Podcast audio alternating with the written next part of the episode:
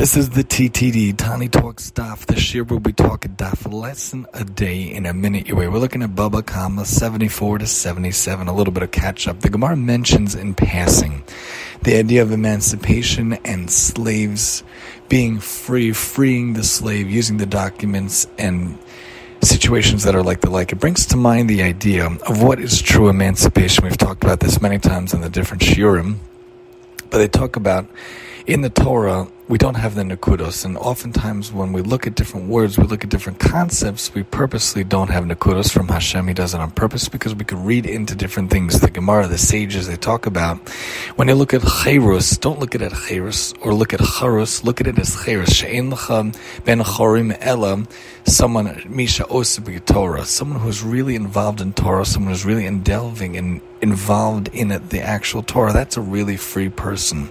Everyone else is slave to their money, slave to running after cover, slave to this, slave to that. The really free person, the really truly free person is the person that is involved in Torah and mitzvahs and chesed and making a difference in the world. So remember, we have a special privilege being the Jewish people, being the Jewish nation, that we are truly free. We are free to serve Hashem, free to serve the world, to make the world a better place each and every day in many different ways. Join us next time here on the TTD.